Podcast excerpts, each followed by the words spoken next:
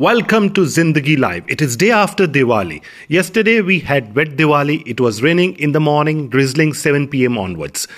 Good for Bhopal because we had less air pollution and less noise pollution. People couldn't blow up their crackers and we had less air pollution because of the rains. Good for us, good for environment, good for animals who are the silent sufferers of pollution. This time for a change, I had solar lamps, solar lights for my house for celebrating Diwali. Well, was worried that if we have solar lamps, because of the clouds, it might not charge. But for a change, actually solar lamps did well. They survived the rains, no problem of current, no problem of short circuit.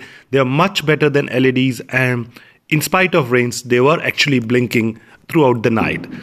I wish and would like to continue solar lamps in Diwali, and also wish that a lot of people use solar lamps for their houses for the festivity.